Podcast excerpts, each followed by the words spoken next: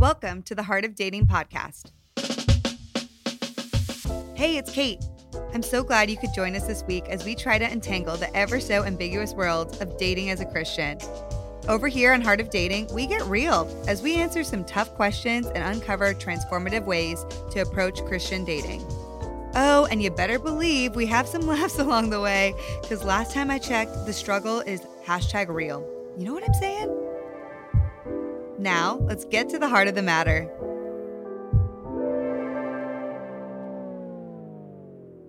Hey, my wonderful Heart of Dating family. You guys, we are in week three of our Heartbreak and Rejection series, and I am pumped by the responses we've been getting so far from you guys.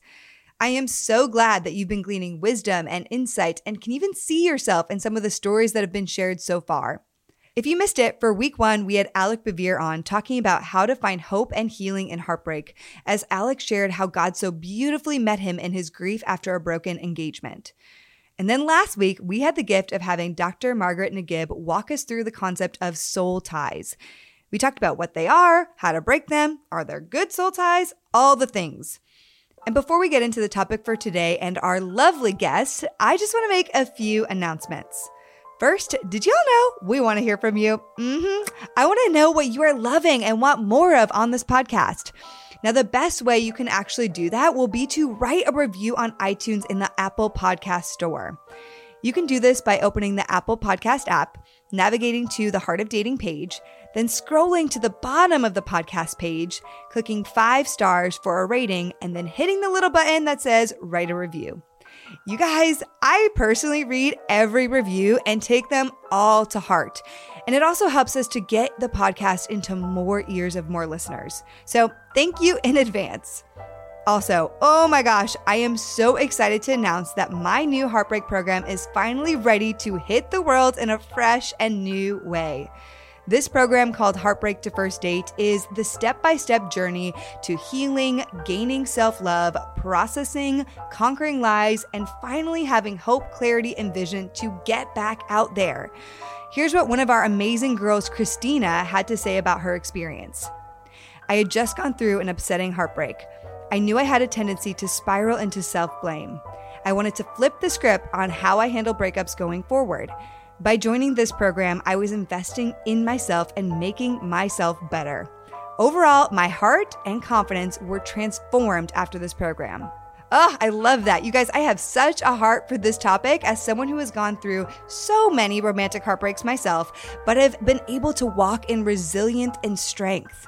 If you want to sign up and find out when this program goes live, which is going to be very, very soon, you can go ahead and visit heartofdating.com forward slash heartbreak. Y'all are not going to want to miss this. Okay, so now into the conversation for this week.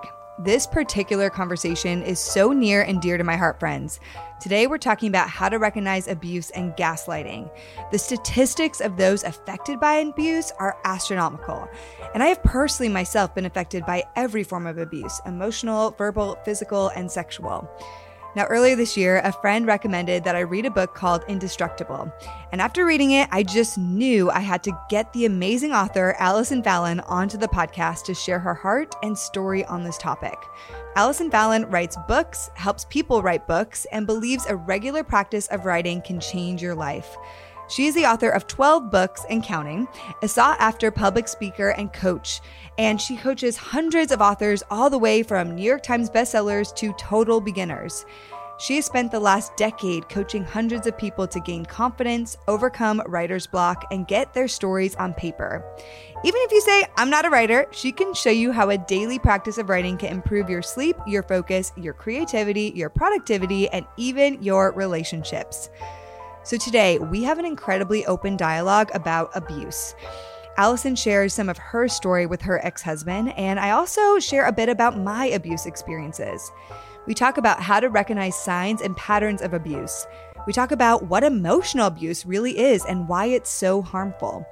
Within that, we discuss gaslighting. We also talk about what to do if you are a friend of someone who you think is being abused. Whether or not you think you've been in an outright abusive relationship, or maybe you just know someone who has been, this episode will prepare you and make you more aware of the signs and symptoms of an abusive relationship. So, without further ado, here's my interview with Allison Fallon.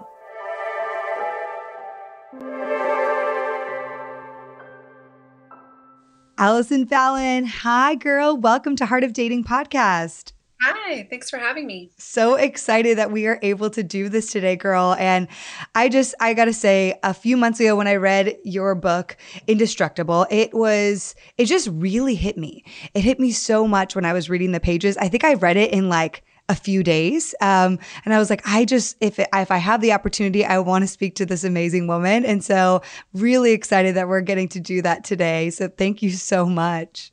Thank you. I'm so excited to be here. Yeah. So, will you just, I know I mentioned one of the books you've written, but will you tell everyone just a little bit about you and what you do, what you're passionate about? Sure. I always say the easiest way to say what I do is that I write books, I help people write books, and I believe a regular practice of writing can totally change your life. So, yeah. those are the three things that I do. I've written actually um, more than a healthy handful of books I've written. I'm wow. working on several right now, but most of the books that I've written, um, two of them are mine, and then the rest of them are all co-written with other people or ghostwritten yeah. for other people. And then I've helped hundreds of people outline, edit, refine, produce, wow. get their books out there in the world. And I also teach writing workshops to people who would never necessarily say that they want to write a book, but that are interested in writing or who have journaled regularly and found it to be really therapeutic. Yeah. And teach people how to use writing as a tool to grow personally or heal from trauma, yeah. all kinds of things. That's incredible, girl. If people want to get connected with you, I know we'll share it at the end, but how did they find like what you're doing and connect with you on that if they're interested in writing? The best way is to go to findyourvoice.com. Okay. So, um, Find Your Voice is the community that I started to help support anybody who wants to write anything. But you can also find me on social media on Instagram. I'm at Ally Fallon and just A L L Y F A L L O N. And I post daily writing prompts and all kinds of encouragement for writers there as well. So Awesome. Amazing. Well, I love what you do. I love your writing. Obviously, I really highly connected with even just the books you've written personally. But if anyone is a writer and is interested in that, they absolutely should check out what you're doing.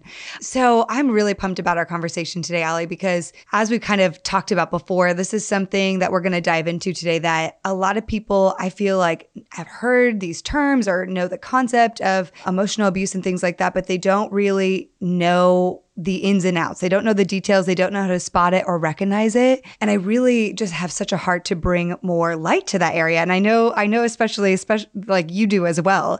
And so I want to start by reading a stat recently from the National Domestic Violence Hotline, which says that about 10 million people suffer from physical abuse every single year, which averages about 20 people per minute. And more than one in three women, which is about 35.6%, and more than one in four men, 28.5%, in the United States have experienced rape, physical violence, or stalking by an inmate, uh, oh, sorry, not an inmate, by an intimate partner in their lifetime. And not by an inmate.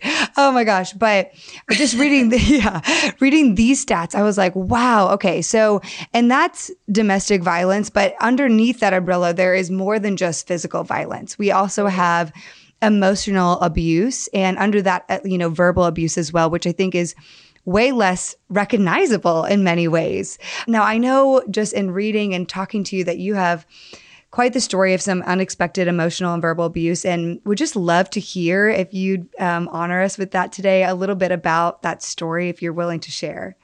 Yeah, absolutely. Awesome. I think, you know, the statistic you just read is really uh, shocking. I yeah. still remember the first time that I read that statistic yeah. and realized what that means is um, when you look at your circle of friends, there are a handful of people in your immediate circle of friends who have suffered some kind yeah. of physical abuse. So, like, just to just to like really drive this point home, if you're talking about 10 of your friends, there's at least three of them that have suffered some kind of physical abuse without your knowing it. Mm. I used to think of abuse so so much differently than I do now after having suffered through it, um, and I used to have lots of unhelpful misconceptions about what abuse is and what an abused person looks like, and how a person gets themselves in a position where they might be uh, vulnerable to abuse, and then uh, all kinds of misconceptions about why a person would stay in a situation where they were yeah. being abused. And living through what I've lived through really just opened my eyes and has shifted my attention and shifted the way that I see that altogether in in a really helpful way. Honestly, it has mm. changed the way that I approach conversations with friends when they talk to me about their intimate relationships. It's it yeah, it just has completely opened my eyes. So I completely agree with you, girl. Like before I even went through anything as well, I just kind of thought that all of that was like a very far off thing, you know, like mm-hmm. it's never going to really happen to me. Or I don't even, especially when it comes to emotional and verbal abuse, I was like, what? Like, I don't even really know what that looks like. And to me, I also used to think verbal abuse was only like if you are just like outrightly calling that person terrible things all day, every day, you know, but it actually totally. is so much more nuanced than that. Now, being through what I've also been through, such a different perspective uh, and such a heart for, oh, wow, okay, no, this is serious. What you're talking about isn't something to just be swept under the rug. We like need to talk about this more, you know? Totally. Mm-hmm. Totally. And again, you know, going back to that statistic, like the thought that there are three of your friends in a group of 10 who yeah. have suffered some sort of physical violence feels really shocking. Mm-hmm. But then to your point, you have to think that's what that is is three people who have reported yeah. physical violence. Yeah. So, and that doesn't include unreported physical violence, and it actually doesn't include emotional, spiritual, um, yeah. mental abuse, which is can actually be much more insidious. Anyway, maybe you kind of were getting at this, but maybe it would be good for me to tell a little bit of how yeah. I realized I was in an abusive relationship, how I got there. Yeah. Um, we can go from there. You can ask more questions as that you would have be great. So I got married back in 2010. Um, and I was in a place in my life when I met my my now ex-husband. We've been divorced for several years, but um, I was in a place in my life where I was pretty vulnerable. Mm-hmm. I was um, in a tight knit church community where the unspoken expectation was that you get married fairly young. Mm-hmm. So, um, a lot of young people in this church community, people were getting married like anywhere from 19 to 25, wow, which yeah. skews quite young in the scheme of what the national averages are. Yeah. Nobody ever said to me, you have to get married young, but there was a lot of emphasis on um, the marriage relationship and as a woman on becoming a mother. And it was just part of the fabric of how I was raised. I don't think anybody was necessarily, I don't think that most people were necessarily malicious in the way that they approached it, but it was just part of the fabric of how I understood life to be. Mm. So um, as I was watching my friends get married, I was feeling a lot of pressure to also figure out my my significant other and get that figured out. Yeah. get, it, get, it, on lockdown. Yeah. And get it on lock, girl. I had been in a relationship with a man who uh, I was really interested in marrying. I kind of, you know, the way it is in romantic partnerships where you think like this is the person i could totally see this being my person mm. and when that relationship ended it left me in this position where i just felt really devastated mm. really brokenhearted really um, behind i felt like i was behind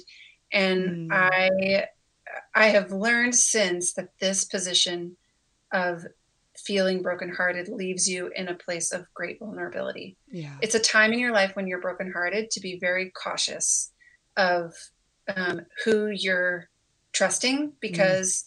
you're you're kind of figuring out like who am I and what's my voice and and so you're really open to manipulation and yes. that, this is when I met my ex-husband. Mm, so, so um, we had been we got uh, married really quickly. From the time that we met to the time we got married, it was less than four months. No, sorry, it was four months and one day. Oh wow! So that that, that was another thing that should have, in retrospect, been a red flag for me. Not that relationships can't progress quickly, but in a situation where you're coming off of um, some sort of a heartbreak and you're vulnerable anyway, and then the timeline to a new romantic partnership moves really quickly. Again, it's just another place where you're very vulnerable to manipulation because you don't have the benefit of quality time with a person to watch their character play out right. over weeks and months. Yeah. So, and I even I say like when it's only a few months, like anybody can kind of be on their best behavior for a few yes. months. you know. In fact, there's this great book that I read called um, "How to Avoid Falling in Love with a Jerk." Oh, that's good. just, a, like a perfect. Um, Love the title. title, very descriptive. But he talks about this 90 day trial period. Actually, mm. so I grew up in the culture of, of abstinence in Christian yep. culture. Yep. And this book is a really different approach to a similar kind of concept. So it's mm. a very it's a totally secular approach. This is a scientist and researcher who's writing the book. But what he talks about is there's this 90 day period when you first meet someone where for 90 days he says pretty much anyone can pretend to be anything. Mm. So until you've known someone for 90 days you really aren't sure whether the person that they're presenting to you is the real version of them or not. Mm. And the other thing he says too, he gives uh, a really compelling argument for what happens when you're physically intimate with someone. Yeah. What happens is even in hand holding, truly, even when you hold oh, someone's wow. hand, there's chemicals that get released in your body that are all the really happy, good chemicals. It's oxytocin and dopamine yeah. and serotonin. And this is why we love love. We love falling in love because yeah. it feels so good. So you have all these happy chemicals that are getting released in your body that are actually oxytocin as a bonding chemical. This is mm. the chemical that's released when you when a mother nurses her baby. Yeah. Um, the the biological purpose for this, he says, is a mother's, you know, if you kind of think like uh, hundreds of years ago, a mother's nursing her baby, and if her baby cries, she's not going to abandon her baby in the woods because all this oxytocin has been released in her body, and so she feels very bonded to the baby. Mm. So that's the biological purpose of the oxytocin, but it's it's a bonding chemical. So right. when you are physically intimate with someone, all this oxytocin is released in your body, and what it does to you is there there are three things that he lists that it does. One, it causes you to overlook a person's flaws. Mm. Two, it causes you to run to them in crisis. Mm. So think of like the biological purpose of of the evolutionary purpose of that, right? Yeah. It like when you are bonded to this group of people when there's crisis in the community, you're all going to come together. Um, overlook their flaws, run to them in crisis, and I can't remember what the third one is, but essentially the idea is this is a bonding chemical. Yeah. So when you meet someone and within five days of knowing them, you're sleeping with them, mm. You have created a bond with them that's so strong that you're actually going to be very ineffective when it comes to determining their character. Yeah. like so, scientifically proven. Okay. scientifically proven. And I just thought this was such a helpful approach, especially as I was like, even after my marriage was over and I was coming out of that evangelical mindset. And I was kind of like, I don't know if abstinence until marriage is still the approach I want to take in dating as it was the first mm. time around. Doesn't seem to make sense for me now. And, but, but I was sort of like, what is a physical sexual ethic that I'd like to take into my dating life. And when I read this book, I just thought, okay, this makes tons of sense. Yeah. You just time with a person. You need the luxury of time yeah. without those bonding chemicals to just figure out who they really are to make sure that the person they're presenting to you is the truth of of who they are so yeah. um, i didn't have that in my my marriage um, like leading up to my marriage I had instead a really fast tracked timeline.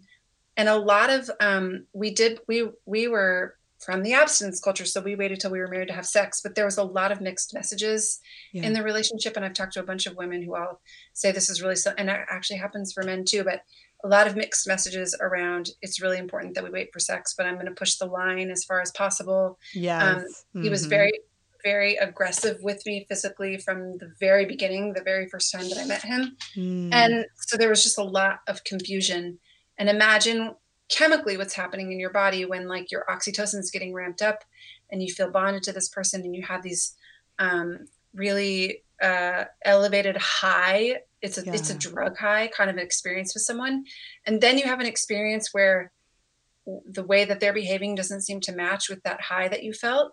Mm. Um, but actually what your body starts to do is it starts to go like i need another hit of the right. dopamine oh man yep and the place you got the dopamine last was from that person. So mm-hmm. you keep going back just like a drug addict goes back to. Yes i it's like it's such a true analogy. And when a few years ago over six years ago when i was in my abusive relationship like that's how my therapist explained it to me as i was weaning off of that relationship. She's like you are literally weaning off like a drug because you've gone through this process of and we were sexually intimate and continuously. And that was basically the band-aid in the relationship. yeah and he had to be convinced in some capacity that that was like I was never going to have as good of sex as I was going to with him, you know? Mm-hmm. And I believed yeah. it. And so everything you're saying, even just that, um, that metaphor of a, of an addict is is really real. It's not to cause any shame, even if anybody's listening, but it's like this is real. These things are happening in your brain and in your body, and we have to be aware of them. Yep. Yep. Mm-hmm. Exactly. It, it is really helpful to start to be aware of the actual chemical response that's happening in your body because for me at least reading that book um, the how to avoid falling in love with the jerk lifted the shame for me yeah. and it also gave me a really practical uh, approach to my own sexual ethic moving forward in dating as a 30 something divorced woman i was like okay for me it's more about can i spend a good chunk of time with someone mm. without being physical with them and then i get to make grown up adult grounded rational decisions about how I'd like to move forward in my physical relationship with this person mm. that are not like they're just rational. They're rational, grounded decisions about how I'd like to conduct myself, you know? Yeah. Versus a, a decision that you make and then second guess later and then question and, mm. you know, all of those things. So you guys got married and then. Yes. the, so the way I usually tell the story is that we got married and it was two days into our honeymoon that I realized I had made a huge mistake. Mm. Um, it, which really is it's not um, like technically accurate because there were a couple of moments before the wedding that I went like, oh dear, this is not good. Yeah. so You're like, it wasn't uh, it, okay, a red yeah. flag. and I say that because we all have those moments in relationships that you you bypass for one reason or another. Um, so it, I don't want it to sound like he was the perfect dream of a man until we got married. That isn't exactly true. But he was really, he put on a really good show for most of the time until we got married. Yeah. With a few exceptions where I really questioned what was going on. And then after we had been married, you know, less than 48 hours was when I started to see those red flags come through even more strongly and wow. more consistently.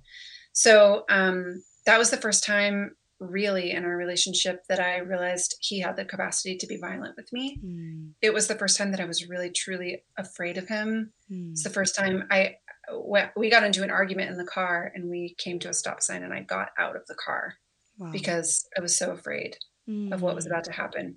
Um, and then, as is really true in abusive relationships, immediately as soon as he saw that I was afraid of him, he flipped on a dime and got out of the car and was very soothing and calming and kind of wooed me back to him and um, that's a yeah. it's a manipulative tactic that yep. people use when they they don't want to feel vulnerable to you so they, they have to stay in control by using some i mean for some people everybody it's different but for some people they use um, violence or threats of violence and then and then as soon as they are back in control then they can sort of act as the rescuer yes. soother and they um, come in with the love and affection or any sort of honeymoon mm-hmm. kind of things and reminiscing. That's often if you're like further distance from the person. But yeah, oh man, I can fully connect with that. And it's a way of you're like, oh, but it disorients your mind because you're like, but now they're so kind. And oh, wait, yep. you know. Yeah, should I just forgive them? Really, really confusing. Mm-hmm, mm-hmm. So that was the first time that happened, and then kind of what what played out after that there were we would go through cycles where uh, I would feel like something would happen that would mm-hmm. make that would wake me up to the fact that this was not good. Yeah. Um, and then I would try to explain it away, or what a lot of what I did was shape shifting myself to fit into the space that was provided for me. Yeah. Um, so I mean, some of that is it's funny how the physical rep, like the physical represents the spiritual or emotional that's happening like there were we would i would sleep like on the tiniest little corner of my bed because he'd get frustrated if i came over at all oh, toward him or touched him in the middle of the night like little things like that that i just realized over time i was like i am making myself smaller and smaller and smaller to make sure that i don't upset him i don't frustrate him i don't ever step on his toes i don't ever piss him off i don't ever say the wrong thing or do the wrong thing or go the wrong place or it's just like a constant hyper vigilance yeah. trying to make sure that you don't upset this person who's so easily upsettable and and you do internalize it you feel like um, at least i did over time i internalized the feeling that this was my fault and that if mm. i could just mm. figure out a way to not do the things that upset him then everything would be okay and our relationship would be stable and normal and mm. um, it just never ever we never got there And in fact, over time, we were together for four years, and I've talked to women who have gotten out much quicker. And I've also talked to women who have yeah. stayed in relationships like this for 20 or 30 years and had multiple children together. And the damage to you mentally, emotionally, and spiritually is just really, really severe. Mm. So the reason that I say that is because if someone's listening who's in the very early stages of a relationship like this, yeah. it's not the kind of thing where I would say, you know what, you're going to figure it out over time sometimes it just takes us a while to figure this stuff out. It's the kind of thing where I would say think really long and hard about the long term ramifications for you mentally. Yeah. Um, the, the the PTSD that you're going to deal with, the way that this is going to change you irrevocably, and just really take stock of whether that's something that this is a direction you'd like to take your life. Mm. And then for someone who's been in a relationship like this much longer like if you're listening and you you think oh, this is my marriage and i've been in this for 20 years and we have three kids together two things i hope for you number one i hope that you will um, hear that the severity of the situation is extreme and it's okay for you to take measures to leave mm. um, obviously be safe in that so if you're worried about your partner being violent i would call a domestic violence hotline, yeah. um, reach out for some support from friends, uh, people or pastor, therapist, anybody yeah. who can help you like make the appropriate plans to leave. And then also, let's say you're already out of the relationship and you're like, what is wrong with me? Why do I cry at the drop of a hat? Why do I apologize for every tiny, tiny little thing that I do? Why do I go into a social setting and I immediately shut down and can't talk to anyone? Yeah. Why do I feel like such an idiot all the time? Why do I beat myself up? Why do I, whatever, whatever, whatever? Just know that this is, these are natural, normal symptoms of the mm-hmm. abuse. It's PTSD. Mm-hmm. And there's no way to overcome the PTSD without intentional treatment. It's yeah. just like anything. It's like any disease, like any cancer or ailment of any kind. Yeah, you something that's infected expect, you. Mm-hmm. You'd never expect a broken leg to heal without treatment. So your PTSD is going to need treatment to heal. And that for me has come in the form of um, experiential therapy. So like EMDR, brain spotting, yeah. um, body movement, yoga, talk therapy, writing. Writing has played a major role in my healing. Mm. Hearing the stories of other people, sharing your own story, getting yeah. in grief support groups, going to Al Anon, whatever it is yeah. for you, like it is going to take a village.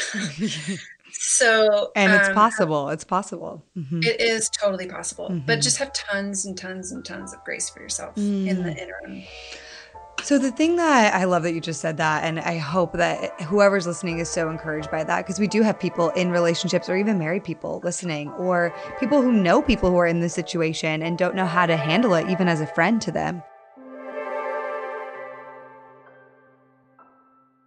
Okay, friends, I just want to take a quick break in our amazing episode today to share with you our incredible sponsor for this episode. This episode is brought to you by Denison Ministries.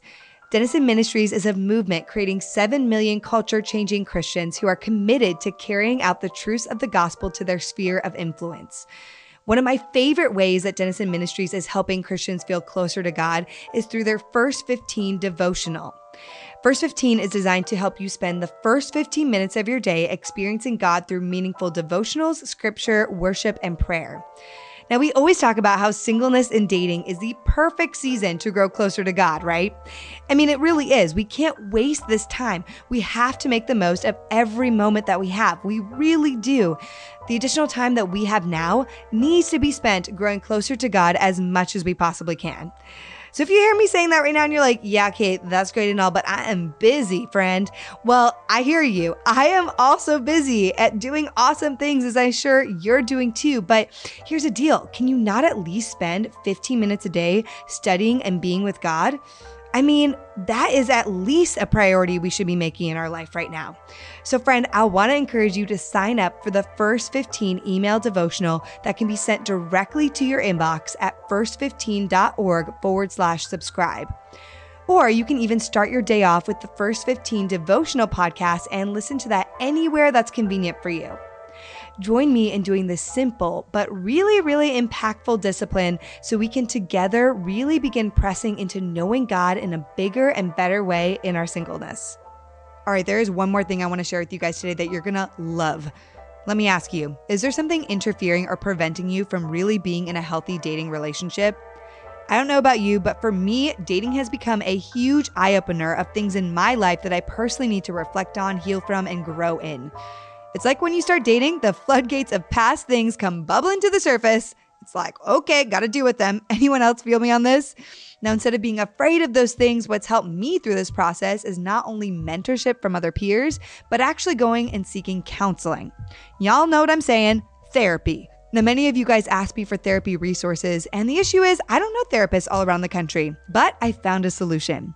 Today, I want to introduce you to something I know you're going to love called Faithful Counseling. Faithful Counseling is a Christian based online therapy service. They're going to assess your specific needs and match you with your own licensed professional therapist that is the best for helping you through whatever you're going through. The best part is, it's a solution for anyone who wants traditional mental health counseling, but wants it done from a Christian lens. That's especially why I love this service.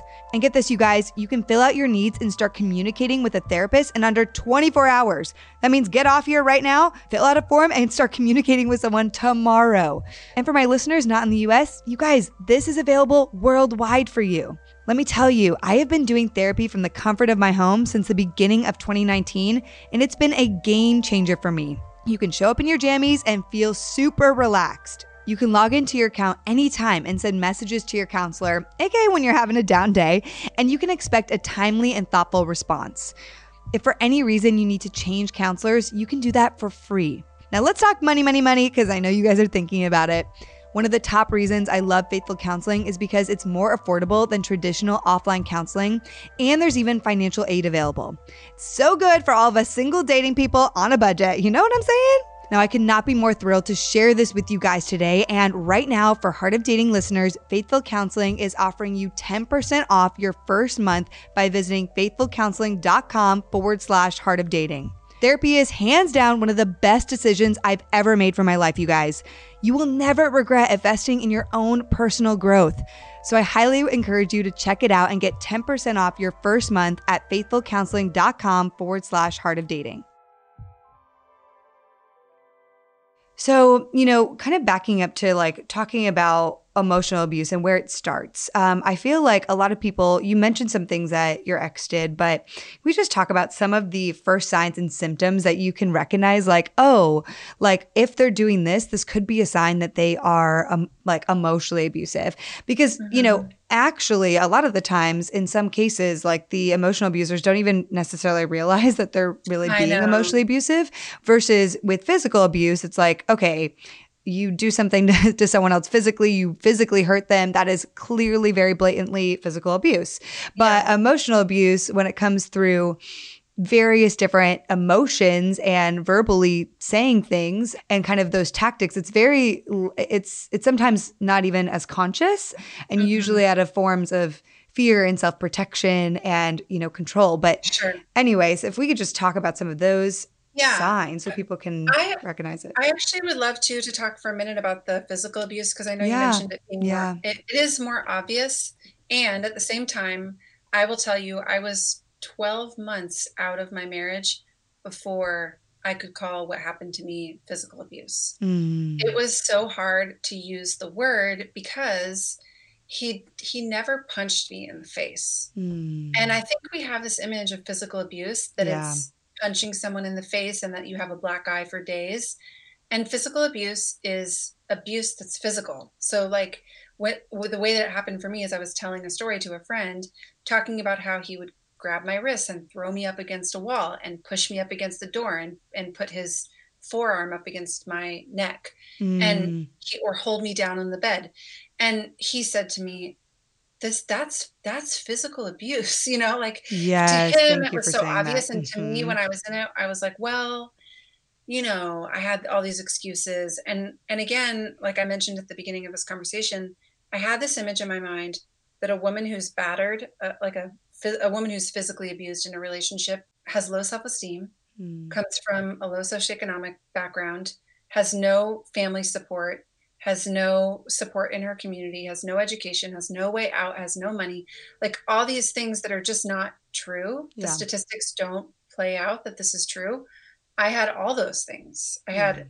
you know, um, I, there were certainly holes in my self-esteem especially when i first met him but for the most part i was a pretty confident young woman mm. I, I, you know like i had lots of friends i am highly educated i have a master's degree i come from a very supportive family network I was a part of a connected church community. I had an active social life. So even despite all of those things, there was all this stuff happening behind closed doors in my home that I never, ever, ever spoke about outside yeah. of my home. So if if it's you and you're mm-hmm. in that position, just know that what's happening to you is physical abuse, as hard as it is to call it that. And if you're worried that a friend that that might be going on with a friend, one thing I I would say that you could say to that friend without mm. you have to be careful not to push too hard because because they're hiding it for a reason. Yeah. But if you just ask when they start to talk about their relationship, just ask them to tell you more about that. Like tell me more about what that looks like. Tell me more about what he said to you. Tell me and then what happened next. Yeah. And just see if you can get them talking about it because the more the words come out of your mouth, the more you're like I mean I'll I'll never forget the first time I said, he held me down on the bed. Mm. It was the first time I had ever cried about it, honestly, mm. when I said the words out loud. So, wow. Um, you know what you're even saying is is resonating to me because I knew that my relationship six years ago was physically abusive because there were some very distinct times that it was extremely physically abusive for many reasons. But then I kind of always thought that it was only a handful of times. And then when I've now in more recent years look back to your point, I realized like there was one time that he came home extremely late at night that in that one specific month month he was living with me and because I found out he was hanging out with other women and I asked him about that, he like took my head and put it in the pillow and held me my head down in the pillow. And I never, you know, and I couldn't breathe. And I never reflected originally on that as being abuse. I was like, okay, well, that was like a little mistake, you know? but yeah. the other times where he was actually th- like throwing me and doing various other things, like I was like, those were the physically abusive times, but not sure. that time or not other times that happened just like that. So, really, really appreciate you saying that because that is so true. Okay, so back to your other question about um, the red flags of emotional and yeah. mental abuse. A couple of things. Number one is uh, isolation from friends and family members. Mm. So this was the one of the first red flags that I should have seen and didn't see was that he was very particular about who I was quote unquote allowed to talk to and who I wasn't allowed to talk to. Mm. And he was really protective over my text messages and always wanted to see what I was saying and who I was saying it to and was like real involved and whoever he you know if i was talking to someone yep. on the phone he would want to sit right there and hear every word so i felt that i didn't have any privacy yeah and something that i remember now i remind myself now and that is good for all of us to remember is that without privacy there is no intimacy mm. and that's it's interesting because that sounds like a contradiction and an oxymoron mm. but intimacy is voluntary always mm. voluntary mm so I basically decide that what's private to me, I would like to share with you, and you get to make the same decision mm. of your own volition, and you move toward me, and I move toward you, and that's where we find intimacy. Mm. If you ever feel like you are forced into a position of intimacy, whether it's emotional or physical, that's not intimacy. It's called abuse. Wow. So if you're forced to share details that you don't want to share right now, you don't feel ready to share, that's abuse. Mm. So isolation from friends and family members. Abusers, by the way, you made the point that abusers aren't, aren't always doing this consciously, and I think that's yeah. really true. But whether subconsciously or consciously, abusers do this. They isolate you from the people who they know will see right through them because right. those people don't have the benefit of the oxytocin high. Right. And the connection, yeah, and all the connection yeah. and kind of like the fogginess that you're experiencing by being with them. They are like outside the picture being like, oh, wait a second. you know? totally. Yeah, that's so, so true. Anytime you feel isolated from your friends and family members in a relationship, that's a red flag. Another red flag, and this was uh, advice to me given given to me by a therapist, is that when you feel perpetually confused when you're around someone, you can pretty much know you're being manipulated. Mm. Because when I wasn't with him, I would feel very clear about what I wanted, who I was, what I was about, what mattered to me. And then I'd be with him and then I'd be like, wait a second. but did I say that? Did I want that? Wow. Did I go there? Did I do that? Did I think that about that person or did or was that you? Mm. And it mm. was like this weird fogginess that I couldn't figure out the difference between him and me. Mm. And that is manipulation. You wow. can pretty much tell you're being gaslighted yeah. when you feel constantly confused. Can we just even you just brought up that word, but that is like a word that I I've now been talking about way more openly just via social media and to people, but a lot of people don't have never even heard that word. Can you mm-hmm. explain yeah. a little bit what the definition is or what yeah. it is? Gaslighting is used as a therapeutic term, but it actually comes from a Hitchcock movie, an old Hitchcock movie, yeah. which I've never seen. But the way it's been explained to me is there's a scene in the movie or a few scenes where the husband is flickering the lights in the house mm-hmm and the wife is like the lights are flickering and he's like no they're not so when someone constantly discounts your reality like you're experiencing flickering lights you can see them with your own two eyes and someone's telling you that's not happening. What are you talking about? You start to feel like you're going crazy. Yes. And you really do start to second guess every decision. You question yourself. You question your own sanity. You feel like you're the problem. Mm. you and then and what happens over time is your s- self-worth is not the right word. It's like your sense of self yeah. erodes so completely the only option left for you is to ask permission for pretty much everything you do mm. or to hmm. ask someone else's perspective or opinion so when you stay in a relationship like this for years this is why i was saying like the brain the impact on your brain is really detrimental is over time you start to feel like you don't know what you want you don't know what you need you don't know who you are you don't know how to make a decision you can't i mean i wrote about this in the book but yeah. trying to purchase a car after my yeah. marriage ended was like the most traumatic experience because i just was so panicked. I felt like and i'm think of this i'm a 20 or sorry i'm a 32 year old woman yeah.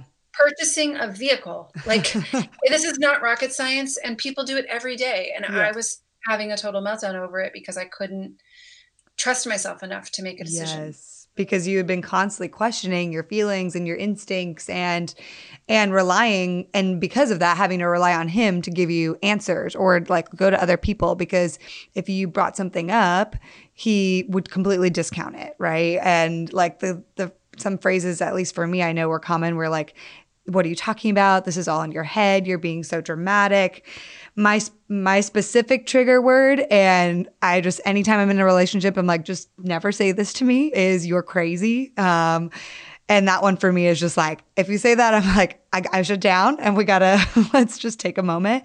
Um i'm not okay with that because it was a constant constant you're crazy you're crazy. You know you're making this you're blowing this out of proportion all of that stuff. Yeah that's the that's the devalidation of mm-hmm. experience that i'm talking about that's gaslighting. Anytime you tell someone like i'm sad for example and they go why are you sad? That's a dumb thing to be sad over. Yeah. That's a devalidation of your experience. So yeah. it, nobody else gets to decide for you what your experience or your response is to a certain situation.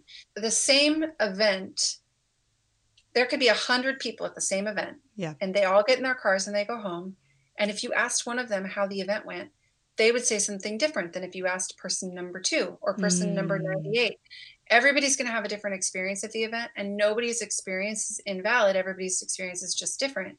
And our experiences are largely grown from like our temperament and our sensitivity and our past life experience. And so if you're with a partner who's constantly going like that's stupid. Why would you be sad? Why are you happy about that? That's dumb. Yeah. It's over time, I mean, there's no love there. First of all, it's, yeah, it's so heartbreaking to think of that. But and it's super um, controlling. It's like it completely really controlling because it's like you're only allowed to feel like what I'm feeling or what, what I, I think is right. Or yes, exactly, exactly. It's terrible. It's so like this process of what you're revealing and talking about this gaslighting. It's it's just completely disorienting, which is why I share with people when they're like, "This is happening," or they're they're saying this to me. You know, it's like okay, you're disoriented right now, rightfully so, because they've put you in this position. Like, mm-hmm. and that isn't okay. Cause then you start, you actually start believe. I mean, for me, when it came over and over and over so many times, I started believing it was true. The, the major gaslighting experience I had well, the whole relationship was kind of built on emotional abuse and and gaslighting. But after he was really, really, truly physically abusive, for like a few days, he admitted that he was, and then he totally switched. And for the next five months, he was like, "I never did that. I never." would have ever strangled you. I never would have done these things. Like, you're making that up. That's not me. Like, you're crazy. You just are out to get my name. And after hearing it and allowing myself to hear it for five months, I literally convinced myself that he was right. Yeah. I I thought like when I thought about it, I was like, maybe maybe I did just make that up. You know, maybe that was a little more yeah. dramatic than it actually was. Maybe he didn't actually do those things. And I just envisioned it. Yeah. Mm-hmm. It's uh, that's another telltale sign of abuse is the changing stories, mm. constantly changing stories or what I would call I haven't heard anyone else use this term, but I would call it feigned vulnerability. Mm. So they cry, they put on the show, and addicts do this too. They, they cry, they put on the show, they they have tears, they show what seems like genuine remorse, and then they go right back to doing the same exact thing that they've wow. always been doing. So it's not real vulnerability, it's not real repentance, it's it's feigned, and mm. you want to fall for it every time because you know the average person just thinks like you have you have such compassion for like mm. someone who made a mistake and didn't mean to and they acted out of the heat of the moment and all of us deserve to have that kind of forgiveness and an abuser will capitalize on your normal human response to that yeah. situation and they'll do it over and over and over and over mm. again so um, and then one more thing to look for are just inconsistencies you know like yeah. um, there were inconsist- inconsistencies of character inconsistency of story inconsistency between what he was quote unquote allowed to do and what I wasn't allowed to do. Like yeah. he made a big deal about me texting with with men like even if yes. it was in a professional yeah. setting i wasn't allowed to text with men and yet he texted with women all the time and right. acted like i should be totally fine with it um so that and over time i realized like the the inconsistency was even bigger than i thought so anyway so those just mm. keeping your eye open for those kinds of things and then remembering that if they do their job right and they do because these manipulators are very good at it yeah you are going to feel like it's the wrong thing to do to leave yeah you're gonna it doesn't mean it is the wrong them. thing mm-hmm. to do mm-hmm. it's just going to feel like the wrong it's going to feel so unnatural yeah. to leave the relationship you're going to feel like you're being mean mm. if they mm. do their job right and they will yeah. i felt like he made me feel so mean yeah. when i filed for divorce finally and the only saving grace was that I had just been around the I had been through that spin cycle so many times that I was like, "Oh, I recognize this this I've been here before." Yeah. We, you know, like I know exactly where we're headed next. right. You're so. like, I, I know what he's going to say or how he's going to react. Yeah. Another thing I just in that in the all the symptoms, like something that I also just remembered um, to bring up would be just diverting the attention to uh, like something that actually you've done. Um, and this happened to me actually in more recent years with somebody where I uncovered something that they did. And instead of taking ownership for that in any way, they, you know, diverted. I'm not even using the right term. There's a better term for this. Uh, but he basically diverted it and made it uh, instead was like, well, you, I just noticed you did this. And that becomes the bigger issue because they want to have you know, they want to always stay in control and they never want, so it's their tactic to like divert your attention and energy. And for me, what's so disorienting in that is like, um, and how my therapist explained it to me was like in a court of law, if you have hard facts and evidence that somebody did something terrible and you're the plaintiff and they're the defendant, you know, if they presented that in a court of law, the judge would be like, oh, that's ridiculous. You know, if they try to flip it on you in the middle of the courtroom. But um, in the mo- in an, a moment of intimacy, when it's just you guys and you already have, like you said, these, these bonding agents, all these other things going on they will flip it on you and you suddenly start becoming the defendant of your own case that you feel like you should never have to be defending because it wasn't even about that issue. It wasn't even about that thing. And it's that's it becomes so disorienting that you're then defending yourself and you're like, wait a second, I was upset at you about something and now suddenly I'm defending myself. And yeah. you're so caught off guard that it it like leaves you in a place to be really easily vulnerable to manipulation, like super easily vulnerable. And they have like all the power over you and control. That's really true. Yeah. One just one last thing that I'll give to someone who's wondering like am I in an abusive relationship? Yeah. yeah. This question is a question that I have asked myself over and over and over again as I've dated again after my divorce. Um, and I'm engaged to be married in November. Yay! So it's really amazing. um, a question I've asked myself a bunch, even in this relationship, is how do I feel about myself when I'm around this person? Ooh. Because it'll give you a lot of information about yourself. And it also will give you a lot of information about the person that you're with. Mm. When I was with my ex, I felt just constantly stupid and small and less than and um, unimportant. Yeah. And even when I first started dating Matt, who is my soon to be husband, there were points in the beginning of our relationship where I felt a lot of anxiety.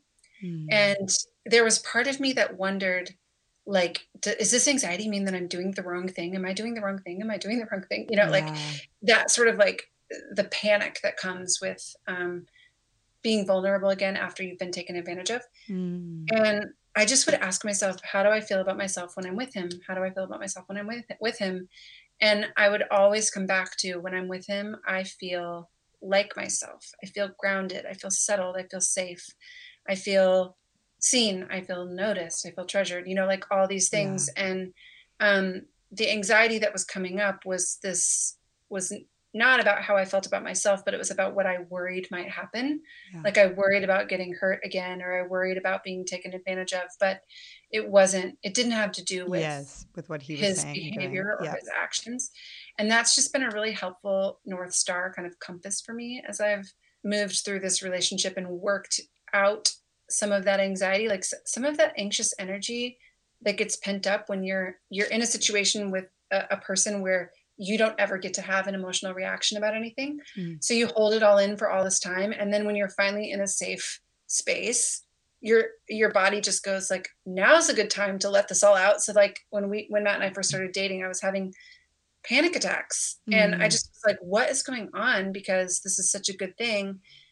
But um, yeah. what's happening is your body's starting to work out all that old energy that couldn't come out when you weren't when it wasn't safe. Yeah. So that that asking myself that question has helped me really discern the difference between my body working out old trauma and knowing whether this person is whether the relationship I'm in is abusive or not.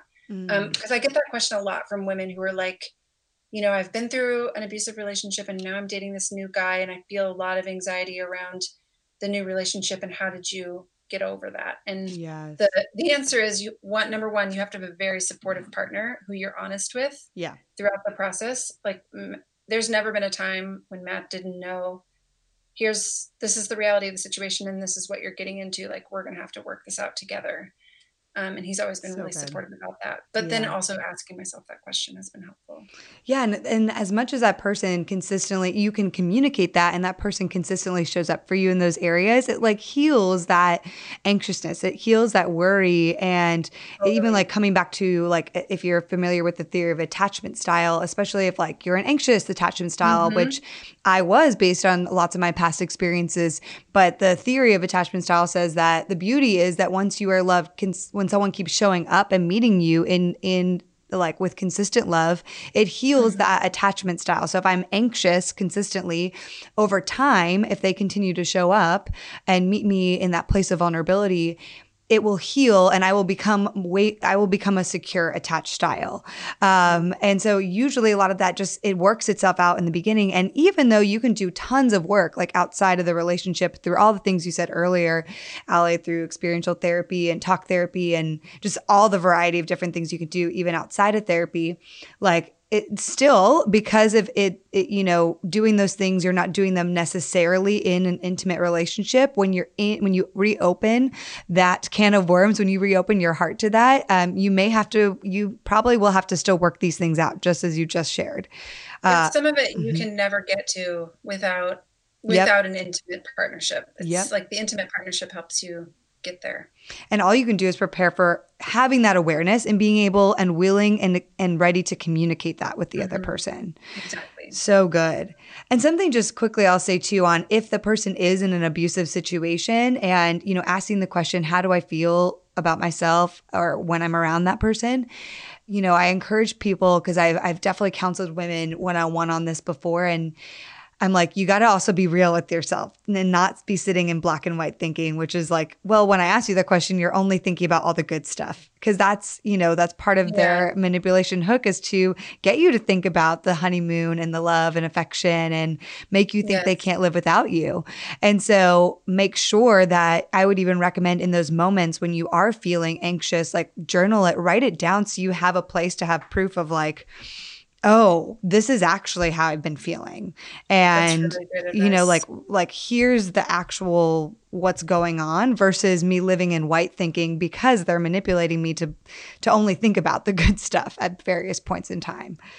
So uh, another thing as we wrap up here i just wanted to ask you you know um, how have you learned too that you really just can't fix that person yourself? Because a lot of people i see stay because they're like well can help them, you know? And obviously that's codependency.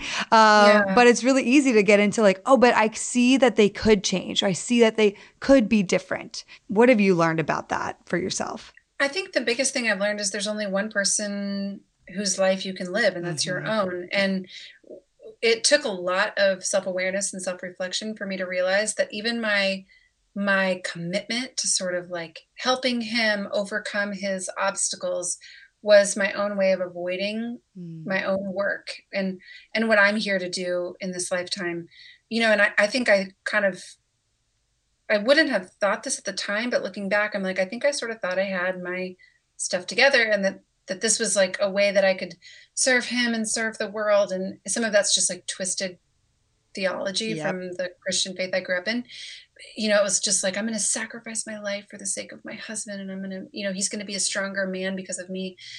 You have to really watch your ego in that because you think it's this selfless thing that you're doing, but it's actually, you're doing it because you want the credit and you're you're also doing it as a way to avoid what's much more difficult which is to look inside and figure out what is the work that I need to do to overcome my own obstacles so that I can give the gifts I have to give to the world. Because if I don't do that work, there's nobody else here who's going to do it for me. There's no one who can. Mm. And no matter how hard I try, I can't do his work for him. Yeah. So even in a healthy relationship, honestly, with Matt and I, even in a healthy relationship, we have to constantly remind ourselves like your work is your work to do and my work is my work to do. And I can't cross I if I try to cross over into your lane and do your work, it just causes a traffic accident, you know? Like yeah. you have to stay in your lane and I have to stay in my lane and I'll do my work and you do your work and even in a healthy relationship, it's hard to maintain that balance. Um, hard's mm-hmm. probably too strong of a word, but it's it's a it's a it's it's um you have to have a constant awareness around it, and yeah. then and then so if you're in an abusive setting when someone's constantly pulling you into their lane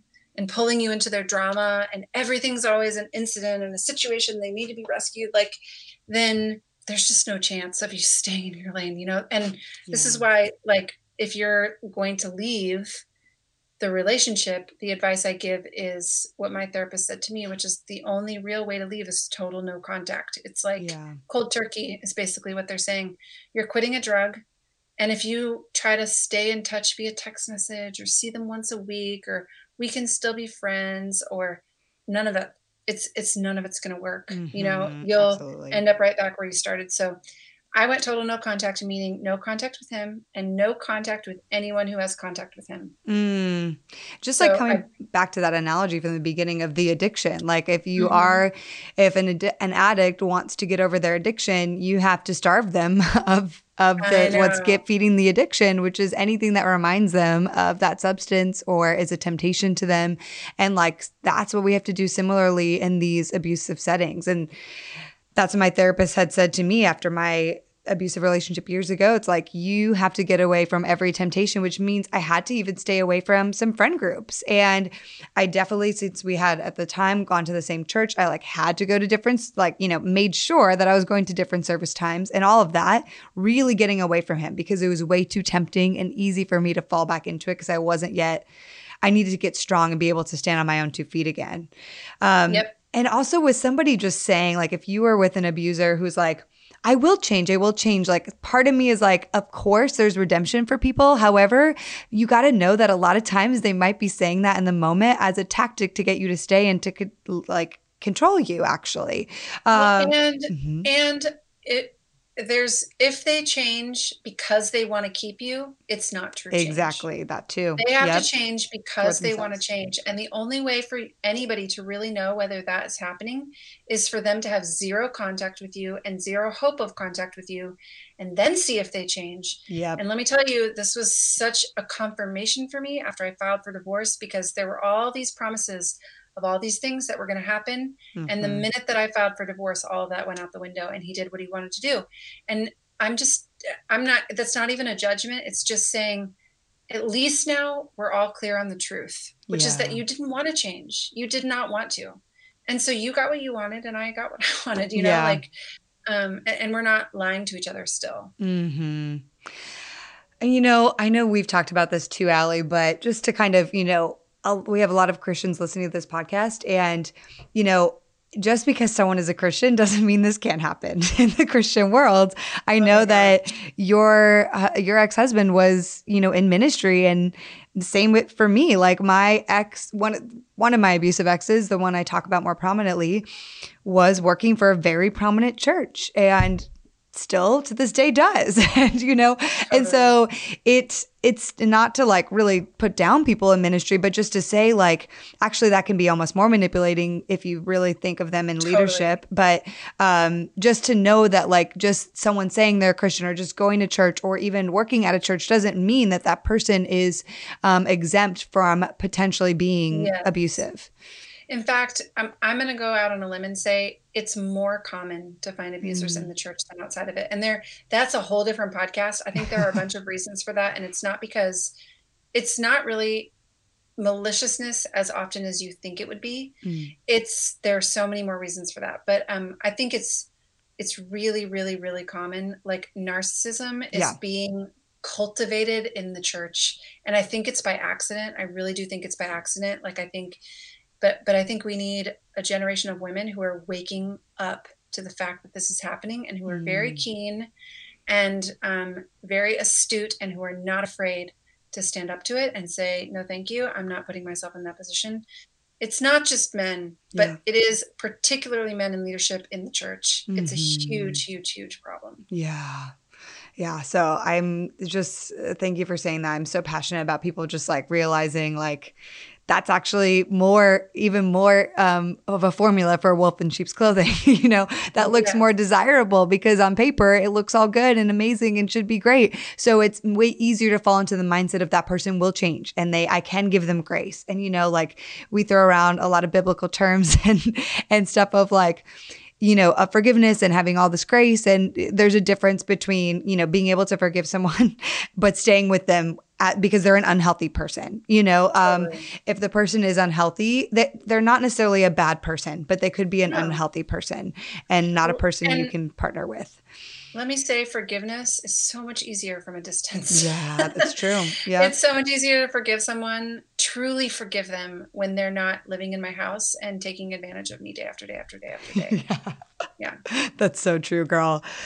Oh, Ally, this is so good. I okay, so I asked everyone just the la- same last question on Heart of Dating, which is what is your final nugget of dating advice for the listeners today? Oh, geez. I think my final nugget, this is my thing I say to everyone is ask yourself, how do I feel about myself when I'm with this person? Mm-hmm. I think that's a question for everyone, whether you've yeah. ever been in an abusive relationship or never. It will give you so much insight into yourself yeah. and into the other person. So good, girl. I love that question. I'm going to start encouraging that for people way more. So if people want to connect with you, again, Instagram, it's at Ally Fallon, right? And then your website mm-hmm. and all of that. Just repeat that just so everyone has it. So findyourvoice.com yeah. is the best place to go. You can also find me at AllisonFallon.com. Okay, great. So either one of those. Awesome. Girl, thank you so much for just sharing your heart vulnerably and just thank you for having a passion and wanting to bring, bring truth to this area because it's really needed. And you're using your story for such profound impact and change and just like redemption. And I think it's so beautiful to hear it so openly. And you've written a book about a lot of it. And now to see where you are today, like, just thank you for not saying, oh, this is in my past and I just want to keep going and never talk about it again, but like for actually yeah. using it to to really help people because we need that help. So thank you. Well, thank you for using your platform and for having me be a part of this. It's really it's an honor to be able to give back in this way because I, I hope that I can save mm. you know, I don't know that I can save women from any of the pain that I experienced, but I but I hope that we can start noticing the signs much sooner, yeah. so that um, you don't have to deal with the long lasting effects the way that yes, I did. Good and empower others to call it out if they or like mm-hmm. you know address it and be more aware if they see it happening around them too. Mm-hmm. So good. Yep. Thanks, girl. Thank you. Gosh, friends, this conversation is so powerful, so meaningful, and so needed. I have such a passion and an empathetic heart for anyone who's experienced abuse. I hope and pray you will connect with Ally and thank her for standing as such a beacon of light and strength and hope and wisdom in this area as she shares her story and empowers others. Also, in relation to this heartbreak series we're having right now, I've actually released a seven day Heal from Heartbreak Bible study. I created this Bible study because, frankly, it's what I wish I had right after some of my major heartbreaks or rejections. Needless to say, I truly pray it blesses you. I hope you feel love radiating through the words. I hope you feel challenged by the questions. And ultimately, I just hope it feels like you're getting a warm embrace from Jesus. Also, the study is for both men and women, it's not gender specific. To get this Heal from Heartbreak Bible study, go to bit.ly forward slash heartbreak Bible study.